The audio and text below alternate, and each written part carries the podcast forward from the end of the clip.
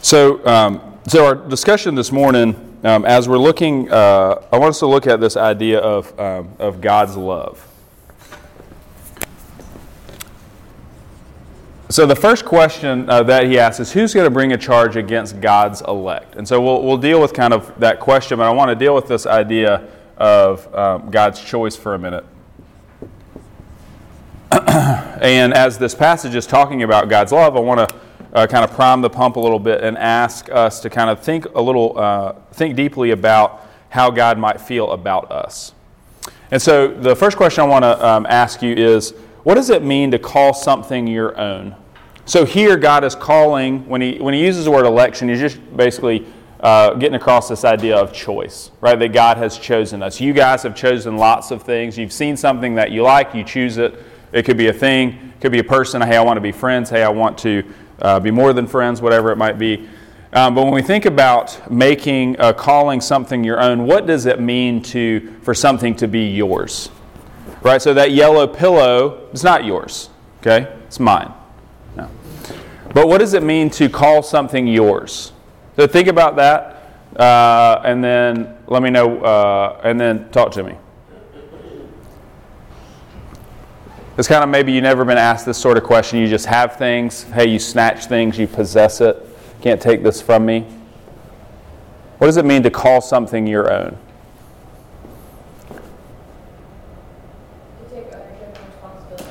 Okay. So to call something your own, you say, This is mine, right? You write Megan on it real big, right? And then I take on the care and responsibility of it.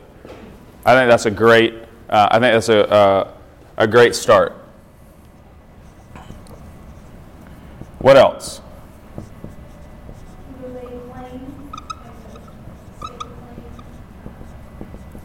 So as the verse says, I don't care about it, it's, it's, it's just a yellow pillow. I'm saying that thing is mine. Who else stakes a claim? Right? All right? What else?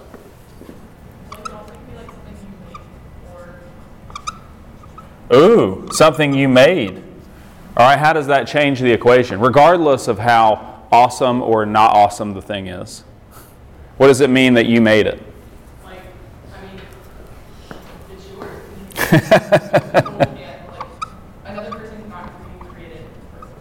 Okay? And adding on to that, you add, have like a certain level of pride. It's like, like this Hmm. Level of pride. Love it. This, uh, this green, green marker is slowly dying. Isn't that a Christmas song lyric? Fire is slowly dying. What is that? Anyway, sorry. Ah, yes, let it snow. Sorry. level of, what did you say? Of pride. Of pride in red. Level of pride. All right. All excellent questions, or all excellent answers. All right. Is there a difference between owning something, okay, taking ownership, calling something your own, and caring for it? And so I don't mean care as in like have feelings for, but care as in verb. Like I've got a bunny rabbit, okay, and I just want to pet it and like, you know, put some, um, I don't know what you do to a rabbit. Does anybody have a rabbit? Yeah, what, what does she, how does she care for it? Or she have you care for it?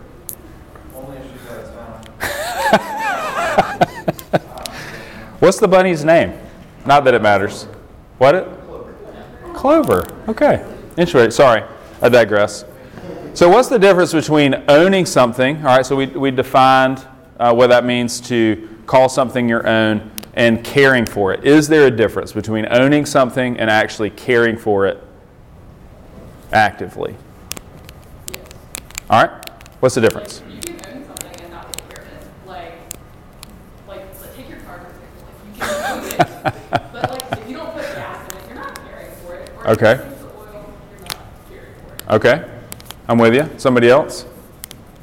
A lot of times we use caring for it as a reason to claim ownership. You know, people are disputing Okay, and they're like, well, I'm caring for this thing, Yeah. you're not. yep. Because I've taken responsibility, therefore I should also have the right to own it. Okay, so so taking, so in some cases, when we take care of it, that says that, hey, I want a part of this thing.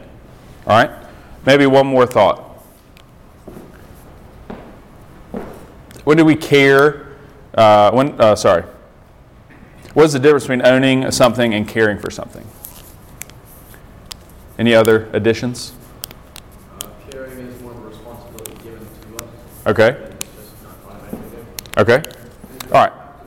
No, no, go ahead. Yep. Okay. All right. So, last question. When do we decide to really care for that which we own? All right. So, have you also, there's another category where there's things that you own that you don't care about.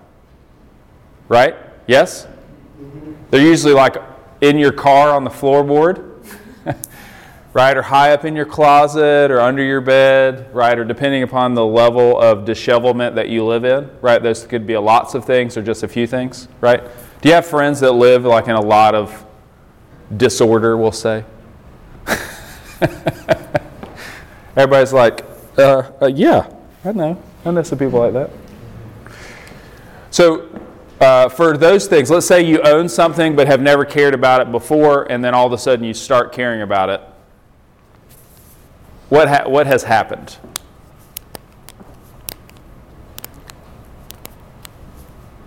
What has happened?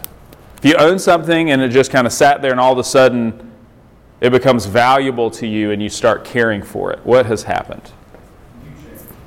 You changed. Interesting. Okay. Anybody else? You understand the question?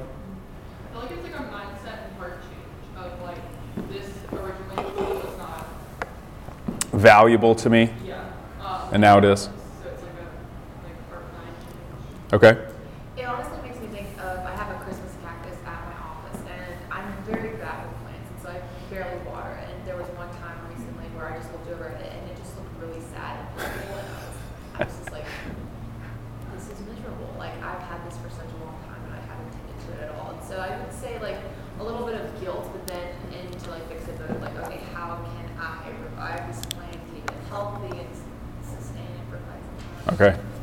Excellent answers, all. All right, so let's turn uh, real quick to Exodus 19, 4 through 6. And I want to talk about this kind of idea of ownership, and uh, so we can understand God's love for us. Uh, and we'll talk about, I think, why uh, that that is difficult sometimes. All right, so Exodus 19, 4 through 6. So I'll read this. Uh, so this is uh, God's declaration to the uh, to the nation of Israel out, out uh, after He has uh, emancipated them from uh, Egypt and from Pharaoh. They're out in the wilderness. They have come to Mount Sinai, and this is God declaring to them that He is going to choose them.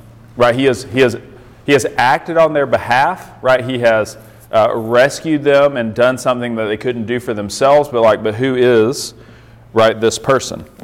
Who is this deity? And so, uh, verse 4, if you or you're in Exodus uh, 19, verse 4.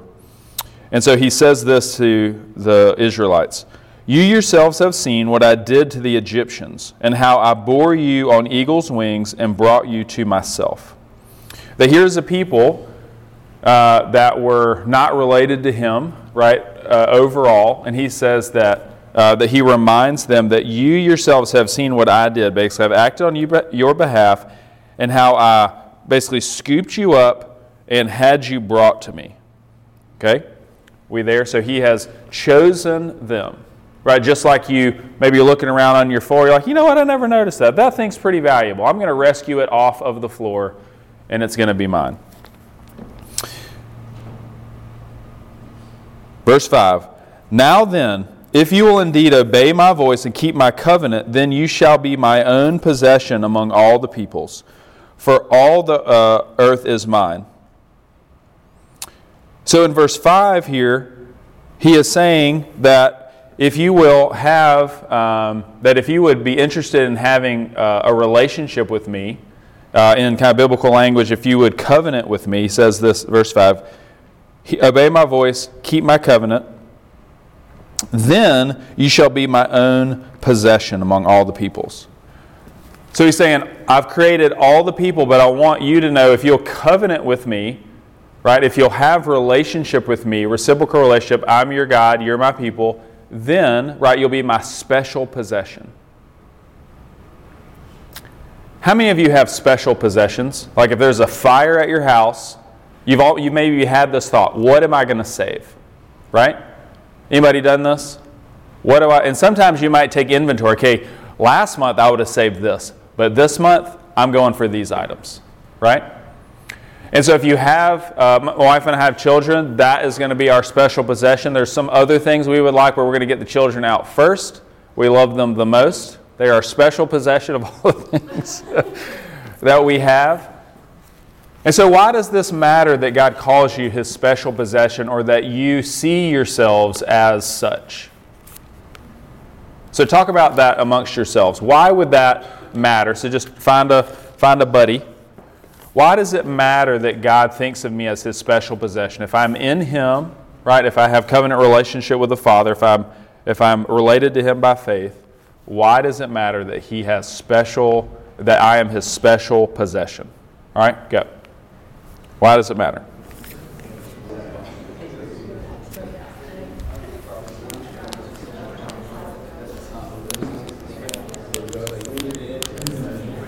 All right, I won't make you tarry too long. Hey, Hollis.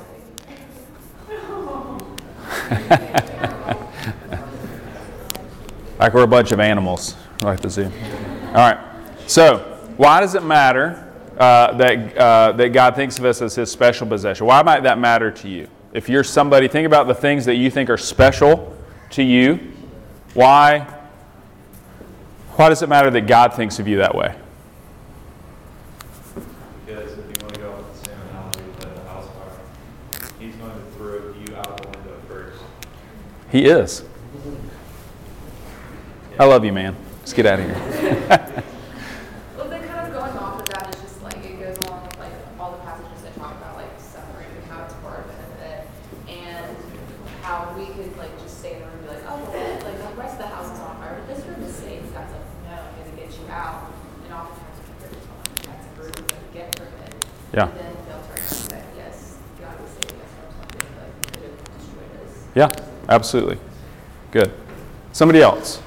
Why does it matter that we think of ourselves as God's special possession? It's where his creation, we're created the way he wanted us to be created. Yep. Yeah, I feel like it's a reminder of the way that God loves, like, you know, how uh, He makes us the priority and how He chooses us over other things. Yep. That's the way that uh, He loves pretty consistently. Yeah. So he created us, right? He chooses us over things, right? We have to think about this is helpful for us to think about as it relates to when we're suffering and dealing with things and how we deal with that. That's kind of where we're gonna that's where we're gonna end. Um, so when we're thinking about uh, this idea of um, of special possession, um, let's look back then at our uh, verses here, real quick. So, who shall bring any charge against God's elect? It is God who justifies. The point Paul is making here, as he this passage is encouragement for the believer. Right? Anyone in here need encouragement to live God's life? Yes, two hands and a foot.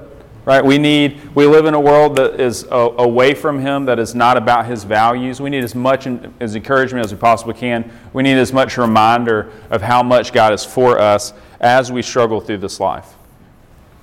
But as he is saying this statement here, right, all day long, uh, uh, Satan, yourself, others around you, Megan talked about this before, right? As we stand in the courtroom, okay, God is saying, uh, God is saying, uh, Paul is asking, who shall bring any charges against God's elect? It's God who justifies. What he's saying here is, uh, God is not the person who judges you as you have uh, placed your faith in Him. And if He's not the person, right, that brings charges against you, then, then who does? Uh, many believers struggle with their relationship with God because they have this idea, right, that God is constantly kind of just eye rolling at them, right? Doesn't, does anyone love to have eyes rolled at them, right? Isn't it just the, just the most judgy thing that somebody can do? It's so dismissive. Rob. Right? Somebody is bringing charges against you.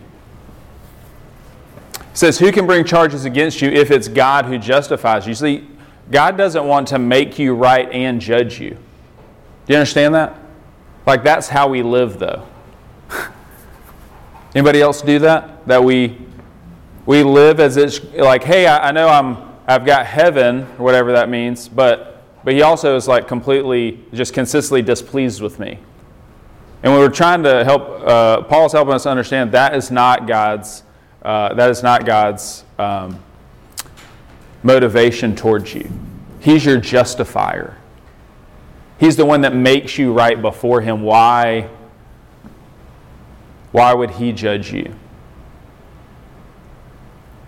This is really, really important uh, that we get just kind of that main fact that God is not the person that judges you if you are in Him. Okay? Any thoughts, questions about that before we move forward? Okay. Now, he then moves on 34. Who is, uh, who, uh, who is to condemn? Not God or Jesus, because Jesus is the one who died. More than that, he was raised, and he was at the right hand of the Father and is interceding for us. Not only is he, right, God not the judger of you, or the condemner of you, but he also is the one who died for you. As I think about the things that are special to me, like my children, if they're in trouble, like I'm going to die for them. You understand that? And in, and in so doing, I am not against them. And yet, so, somehow we hold, right, that God is for us in some nebulous way, but He's against us in a real specific way, right? because of how we feel judged by our actions. But not only, right, is, is that not what God does and who God is or what Jesus did or who Jesus is, right, but He is also actively interceding for us, pleading on our behalf, asking and soliciting others to do things on our behalf, and encouraging us to do things that we know to do. So here's the, if you'll flip to the, to the last one. And so here's kind of where we want to um, kind of finish our discussion. Verse 35. What a great question. Who shall separate us from the love of Christ? And he lists these things. Okay? And so here's where I want to uh, kind of spend the rest of our time in discussion. When do you feel the most unloved by God? When these things are going on, right? Why? What, is our, what, are, what are our preconceptions about God and how He blesses us or how He feels about us that's connected to when things aren't going right in my mind?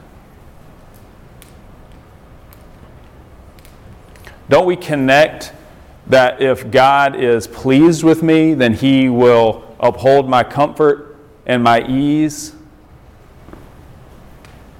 and give me what I want? And so when that's not happening, there must be something else going on.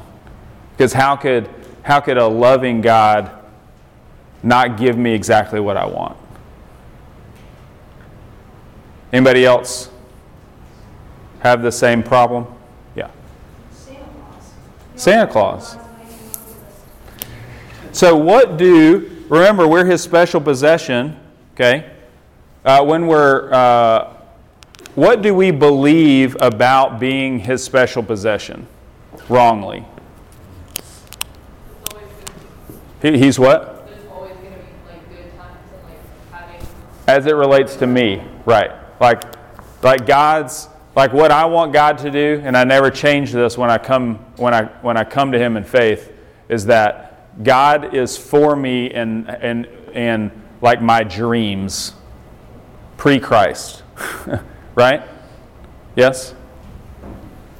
What is God for? Like, what does God actually want for us? And I think this is going to ch- help us get out of this mindset because the issue is not actually that wrong belief, it's the issue that we don't feel loved, and that's the thing that God does better than anything. You understand? So we've got to fix this thinking that He doesn't love us in the times when we need the most love. And He's like, dang it, no. That's what He's saying. What separates us from His love? Because we struggle with that. That's when we think, I need your love and I don't have it because you're letting me go through this.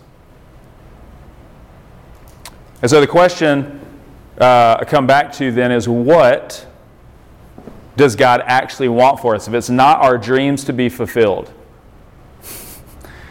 not us to find our happiness, what does God want for us? Because this is going to change the whole equation. Okay? And so that's like the real, real general thing, but how, do, how can we glorify Him more specifically? Yeah.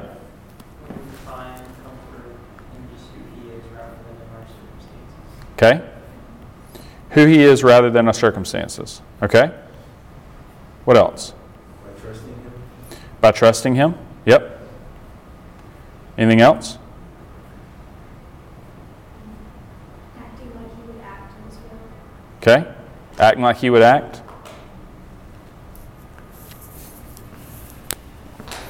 So, um, God wants two things for you. All right? He wants you to be like Him, He wants you to be Christ like. Okay?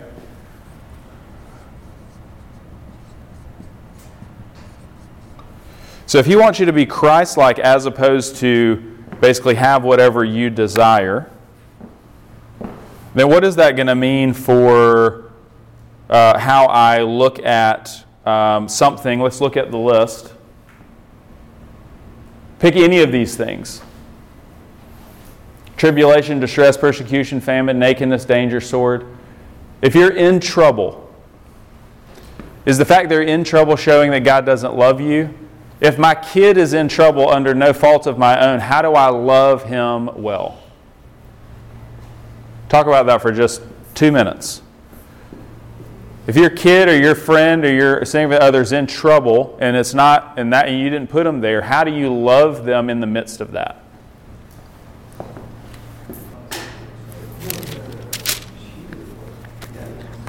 All right, what you think?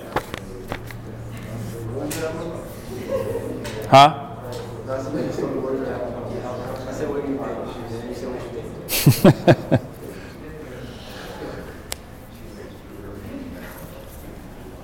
All right, if, if God's desire is for you to be Christ like and you're in the midst of tribulation, how is God going to love you well in that situation?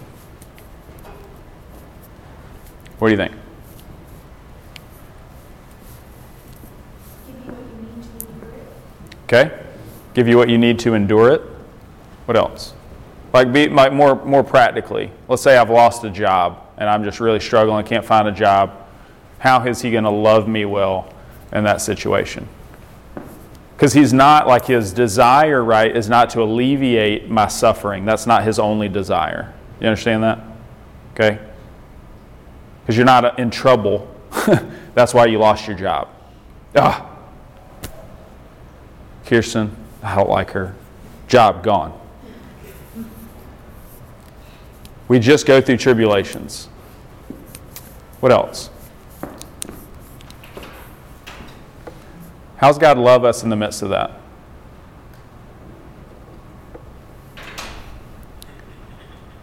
Is that too practical a question? Well, He loves us nebulously.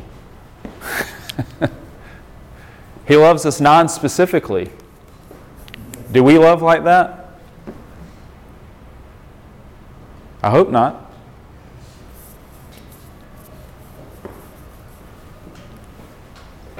Our struggle with answering this question, what does that tell us? Isn't that way to struggle or the necessarily the problem, but he does promise to like be with us during the struggle, during the hard time. Kind of like, kind of like if, you know, if a child like is hurting, like, you know, they have to learn like a difficult lesson of some sort. The parent can't necessarily take away the problem, but like the parent can be there with the problem and help them through it. Okay? I like that answer. How does that change the equation? Think about the last really, really hard thing you went through. Did you ask if God was there in the midst of that?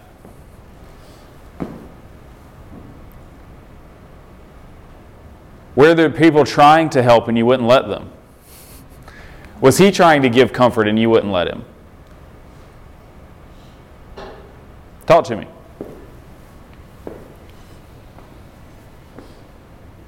In our minds, every one of these things separate us from God's love because if they're happening to us, He doesn't love me. And yet, Paul is saying the opposite that these things have not separated you from love. So it's our perspective that's incorrect here. So, what questions then do you have about that? Talk to me. I know your minds are. This is really, really important. I think if the, this help or whatever we can expect of them doesn't come in the form that we want, namely like escape, Yep. then we write it off as like abuse rejected. That's not the help I was looking for, Jesus, no thanks. Mm. Somebody turn to James. This is going to kind of unlock this idea for us if we can get our head around it. So, James 1. You guys know the verse I'm going for?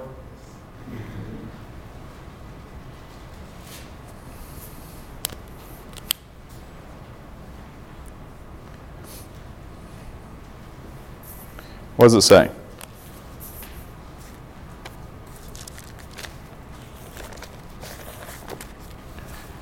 There's two verses in James 1 that I think will help help unlock this a little bit for us.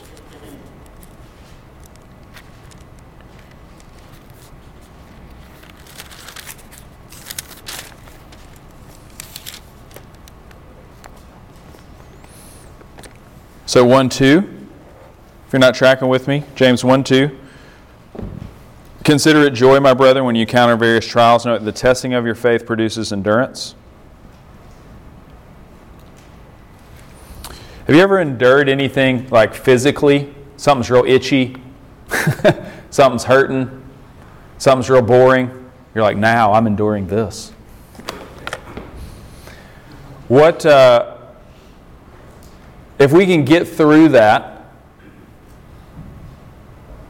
right? This is what he's talking about. Consider it joy, my brother, when you count various trials, knowing the testing of your faith produces perseverance, and let uh, produces endurance. Endurance have its perfect result so that you may be perfect, complete, lacking in nothing. If God's desire is not for you to be happy or have what you want, but it's to be Christ like, then how is He going to love you well in those situations? Josh hit on this a little bit.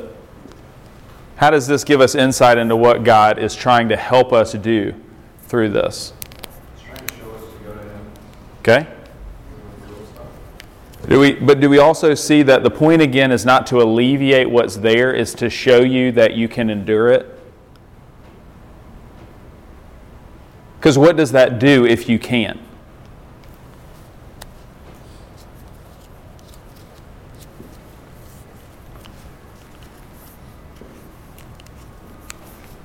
What does it do if you can do it? What does it show you? What does it matter? Any of you guys been through breakup? Lost a job? Lost a loved one? Did you get through it? What did you learn? Okay? This is the purpose. that there is a purpose and this is it. Right? Like you didn't explode in the middle of it, though you wanted to. Right? How am I going to get through this? Oh my gosh, my whole body is so itchy. Like I remember, it was, it was real like, I had like hives or something. I'm like, oh my gosh, like, my entire body is like one big itch fest. And I was like, I cannot endure this. And God enters into that, right? Or people into that with us through God's prompting, right? And they are with us through it. We're not alone in the process, right? Suffering and not being known, that is like the worst, is it not? Like suffering silently, God said that will never happen. I need you to understand that I'm, I'm not just here for you, like I'm sitting in a chair and just like counting the hours for you to get done with it. Like I'm here to get you through this so that you'll understand what the meaning of it was after the fact. What, is it, what does he say there in James? That as we endure the itch, right, that I know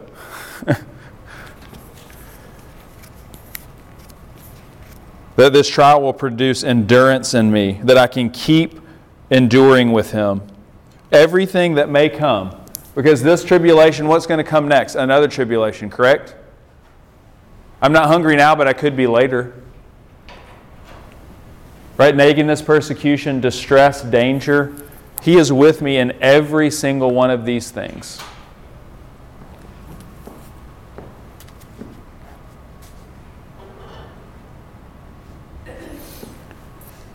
So let's look at one verse and then we'll, we'll finish here. 117.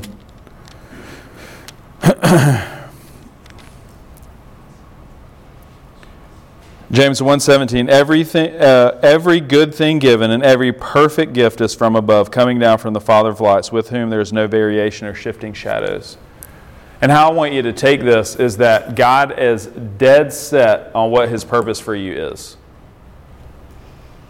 Right? There's no variation. It doesn't change. He's not, he's not for you, you know, getting a new wardrobe on Monday, right? And for you to be the best basketball player you could be on Tuesday, and then on Wednesday, uh, free Frosties all day.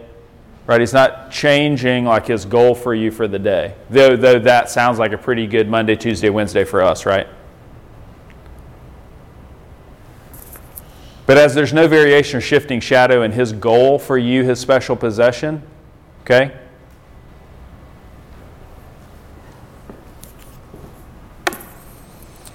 Every good thing and every perfect gift is from above. That your Father who loves you more than you understand is seeking to help you understand how much He loves you by doing that.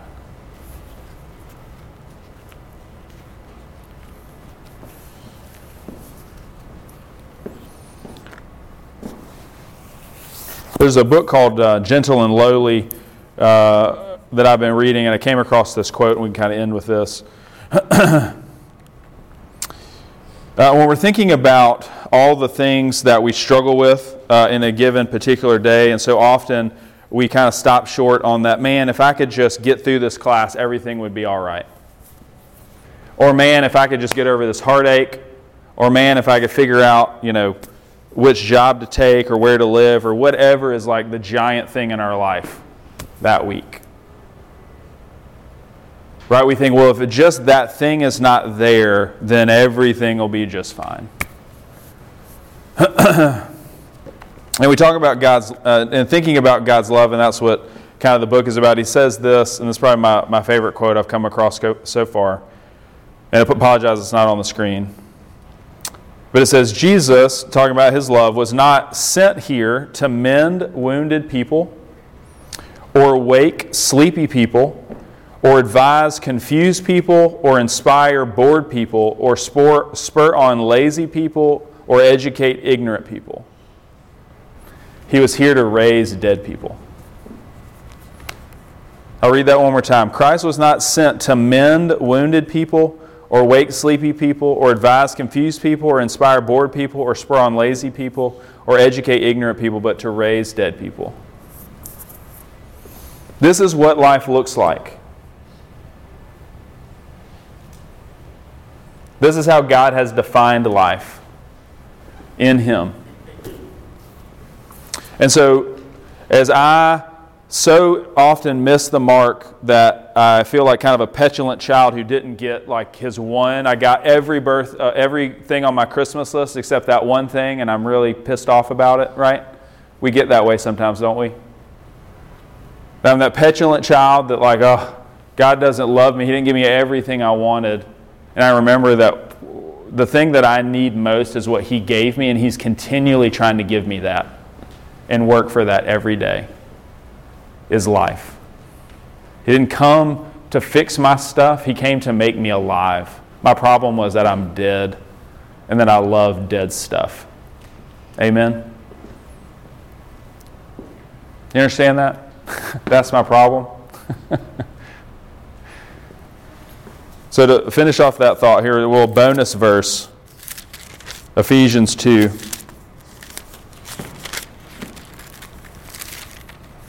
If I can find it here. Promises is the last one. Where are you? Here we go.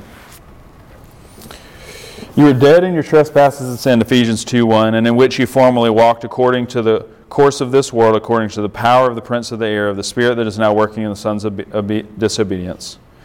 Among them too we formerly lived in the lusts of our flesh, indulging the desires of the flesh and of the mind, and were by nature children of wrath, even as the rest. But God, being rich in mercy because of his great love with which he loved us, even when we were dead in our trespasses, made us alive together with Christ, and raised us up with him, and seated us with him in the heavenly places, so that as the ages to come he might show the surpassing riches of his grace and the kindness towards us. For it is by grace we have been saved, not of ourselves, as a gift of God, not as a result of works, so that no one may boast. For we are his workmanship created in Christ Jesus for good works, which God prepared beforehand so that we would walk in them. This week and our last week together for lunch next week, talking about the love of God.